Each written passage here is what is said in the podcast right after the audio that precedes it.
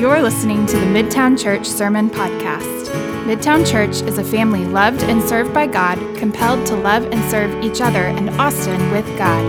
Learn more at midtownaustin.org. Hey, if I haven't met you before, my name is Josh. I'm the college pastor here at Midtown. Welcome. We're super excited that you're here. Um, if it looks like uh, there are a few less men here this week than usual, then you're correct.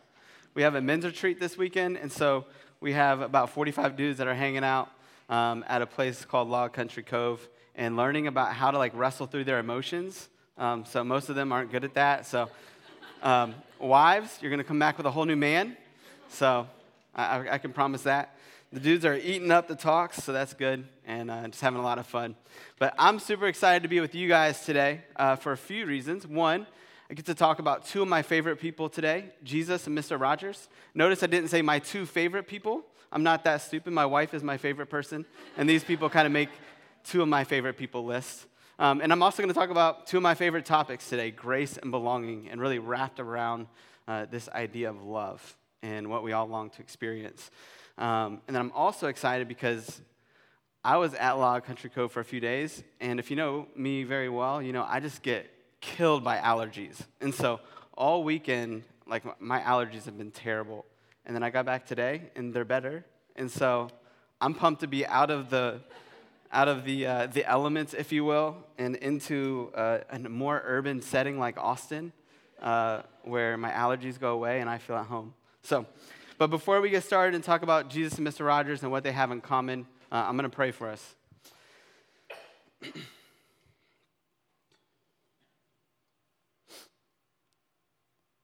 God, thank you so much uh, just for a place like this, God, that we can get and, and, and meet together as a family and talk about you. God, I pray that as we talk about your grace uh, and the belonging that you extended to others, Jesus, uh, that that would, those concepts would sink deep into our heart. God, that we would understand those and live those out and, um, and extend those, that grace and belonging to others. God, we love you and we praise you in your name. Amen. All right. I have a question for you guys, and this is uh, something that you can respond to, um, but only one at a time, so be careful. But have you guys ever seen a TV show or a movie that totally exceeded your expectations? And give me a few of them that you guys have seen that like, either you thought going into it was going to be bad and it ended up being really good, or, you know, whatever.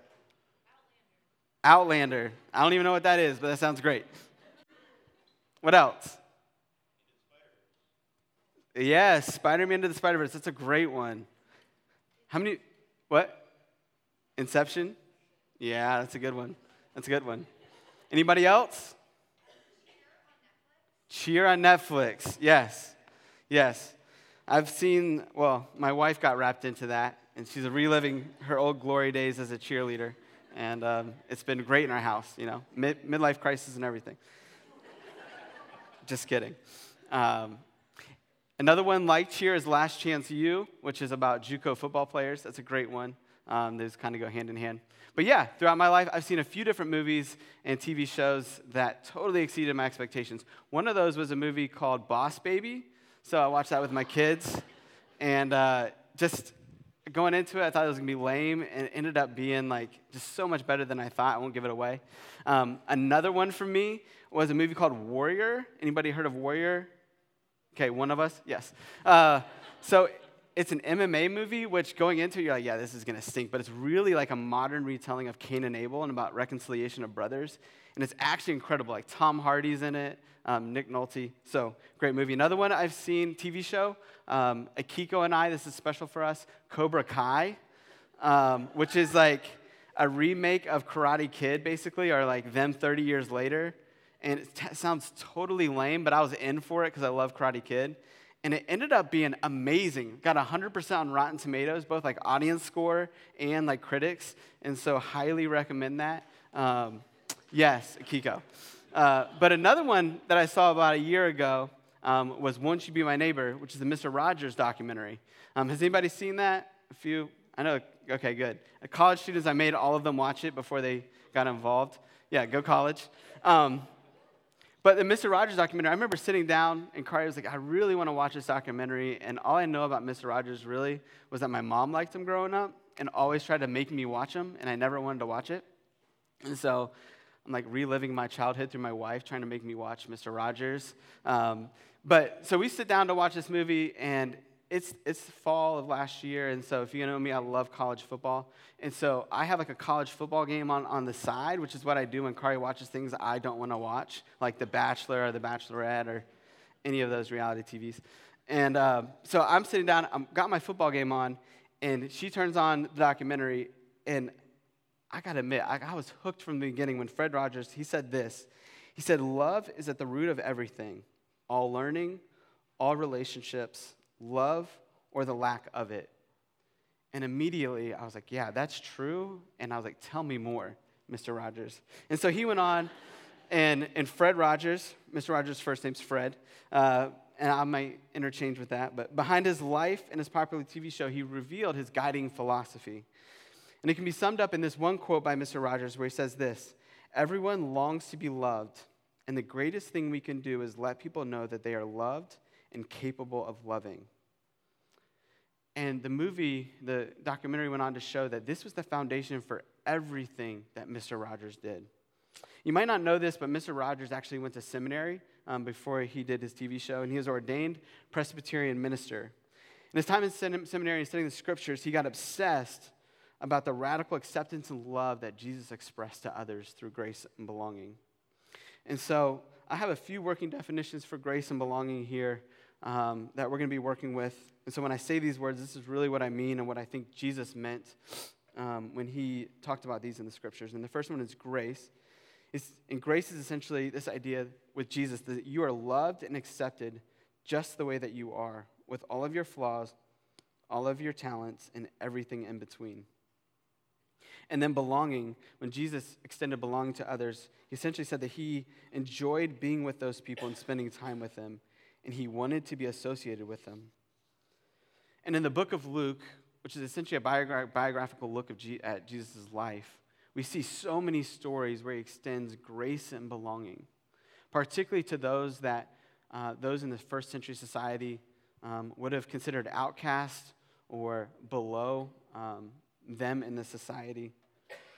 And yet, Jesus extends this grace and belonging. And I want to share one of those stories real briefly. The cool thing about today is I'm going to be super brief.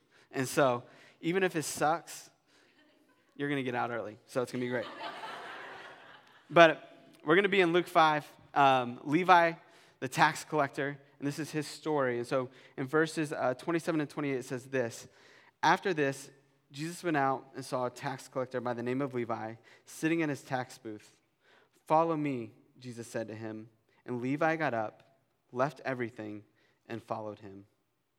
So Jesus has this simple yet life changing interaction with Levi. He says two words to him, and it changes Levi's life Follow me. And Levi's response is to get a, give up everything and go follow him. And what's interesting is I think about my own life and what would it take for me to give up everything to follow Jesus? My community, my profession, my security, my home? And what would it take? And yet, for Levi, Jesus says two words follow me, and he gives up everything. And I don't think that Levi is that much better than me. Maybe he is. But so, what was it that was so powerful about Jesus' words? These two words, follow me, that made Levi get up? What was it in his background? And what was it about Jesus and his words that made Levi respond in the way that he did? So, quick back- background on Levi Levi is a tax collector.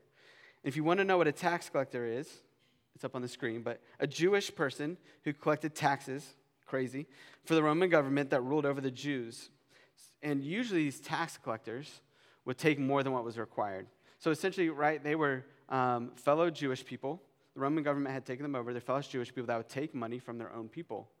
So essentially, an example of this would be like, say, Germany had won World War II, and they hired U.S. citizens to collect taxes, and then the U.S. tax collector took more than what was necessary. That would be kind of a similar, um, you know, something more relevant to us. And so you can imagine how these people were perceived among their own people, their own tribe. They were seen as dishonest traders and extortionists, those that took more than what they, they had to.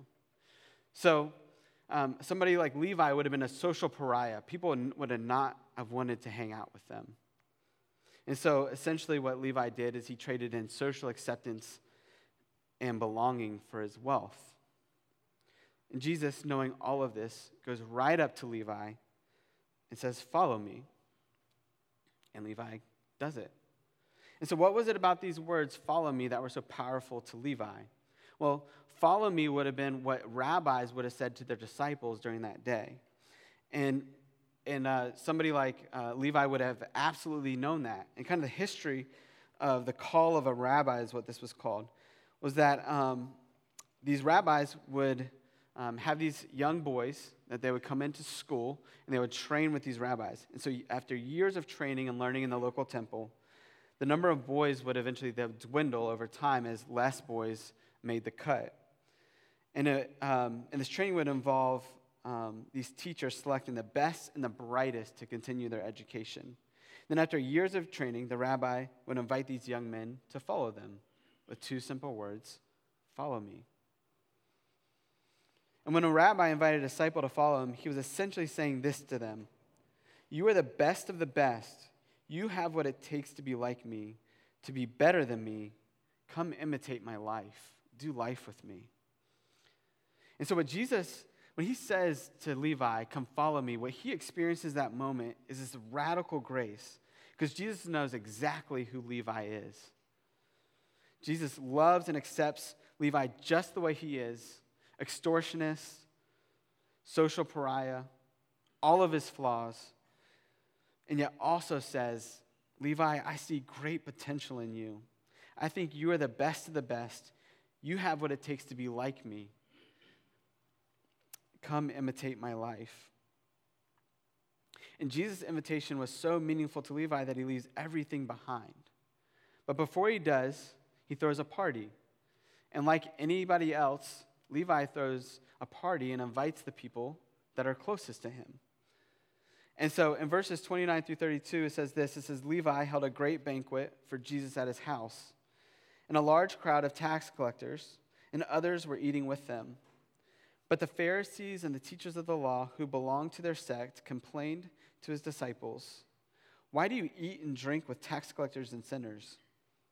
But Jesus answered them, It is not the healthy who need a doctor, but the sick. I have come to call the righteous, not the righteous, but the sinners to repentance. So Levi throws a party. These religious elite see the party and who Jesus is associating himself with, and they don't like it. And they don't like it because in Jesus' culture, shared meals essentially symbolize shared lives. And so you can think of this, go back to your high school days, right? It's like who you sat with in the cafeteria was who you were associated with in your school. And it would have been no different in their culture at that time. So, what Jesus was saying to Levi by having dinner with him and his friends is he was saying, I want people to identify us together. I want people to identify us as friends. Those who are doing life together. Levi, you belong with me, and I don't care what anyone else thinks. And it's these two aspects of grace and belonging that Levi experiences through Jesus that I think that we all long for. I think we all long to experience grace, this idea that we are accepted for who we are, for all of who we are, both our flaws and our talents. And yet also somebody else seeing the great potential that lies within us. They don't only see us for who we are right now, but they see us for who we can be and who for God, who God created us to be. I think we all long for a place to belong. Or better put, maybe a person who says, I really like you. You are special to me. And I'm proud to be called your friend. And when I was watching Mr. Rogers, he exemplified this throughout his movie. In fact, Mr. Rogers is obsessed with this idea of love and grace. And so, a few examples of that is in his um, signature, whenever he would sign something, he would put grace in Greek underneath it because it was the marker of his life and what he wanted to extend to others. Other kind of mythological thing about him, if you haven't seen the documentary, is that Mr. Rogers um, every day would like go swimming in this pool and make sure that his weight was the same. Does anyone, and this is super cheesy, but does anyone want to guess what his weight was every day? 143 pounds. And for those that lived in like the beeper era, um, 143 is like, you know, kind of the number so, signal for I love you. And so this was Mr. Rogers' life. He was so dedicated to love that he made his match, or his weight match his emotional stuff, which is kind of crazy to be honest, but um, shows his commitment. But in that documentary, he had one story in particular that I think exemplified this grace and belonging that Jesus extends to us and extends to Levi in this story. It was a story of this guy named Francois Clemmons, and Francois Clemmons uh, was essentially the police officer on Mr. Rogers' show. And so Mr. Rogers asked Francois to be um, the police officer, and honestly, Francois was pretty conflicted. A couple things. He was a singer. He didn't want Mr. Rogers to get in the way of his singing career, um, which he later recalls and laughs at because uh, he had a pretty good made pretty good money being the police officer. But the second thing is that uh, he was a black man. And as a black man growing up in the 60s and 70s, he just didn't have fond memories or, or thoughts of police officers, not much different than some people have today. And so he was really conflicted about whether he wanted to play this role on TV. But he ended up saying yes, and he did it for 25 years. And as he reminisced, reminisced about his time on the show and experiences with Mr. Rogers, he tells this one story that stuck out to him. And it was from an episode that aired in, in 1969. And um, that's not the 1969 episode. Mr. Rogers it wasn't that old at the time. But um, he, he remembered the story and, of Mr. Rogers basically putting his feet in this pool with Francois Clemmons. And he invited Francois to come, the officer to come and put his feet in the pool with him. And it was right after a bunch of stuff had happened um, where essentially these white owners were basically kicking black people out of these pools, and it become really uh, kind of well known in the media. And so Mr. Rogers was making a statement by um, putting his feet in the pool with, with, uh, with the officer. Now, and Clemmons recalls the story in this way. He says, Fred Rogers invited me to come over and rest my feet in the water with him the icon, Fred Rogers, not only was showing my brown skin in the tub with his white skin as two friends, but I was, as I was getting out of the tub, he was helping me dry my feet. He says, I'll never forget the day Rogers wrapped up the pro- program, as he always did, by hanging up a sweater and saying, You make every day a special day just by being you, and I like you just the way you are. This time in particular, Rogers had been looking right at Clemmons and after they wrapped, he walked over to Francois. And Francois asked him, Fred, were you talking to me? And, and Mr. Rogers said, Yes, I have been talking to you for years, but you heard me today. And Francois went on to say this. He said, It was like telling me I'm okay as a human being. That was one of the most meaningful experiences that I had ever had. And I love this story because I think it exemplifies the love expressed through grace and belonging that we all long for. And ultimately, this is what Jesus does for us. He says, I like you just the way you are, and I'm proud to be called your friend. This is what it looks like to be known by love. This is what we long to be as a community at Midtown. Every Sunday, near the beginning of our gathering, we give our purpose statement for Midtown. Just like Krista did today. We are a family that's loved and served by God and compelled to love and serve Austin with God. And this is at the center of who we're trying to become. Now, we don't do it perfectly, but this is what we long to be. See, because for many people, the idea of God, this, um, this invisible being loving them, is so ethereal. So they, they need this love wrapped up in skin. They need to experience love from those they know, from those they can see and, and touch, and for it, to become, for, the, for it to become real to them.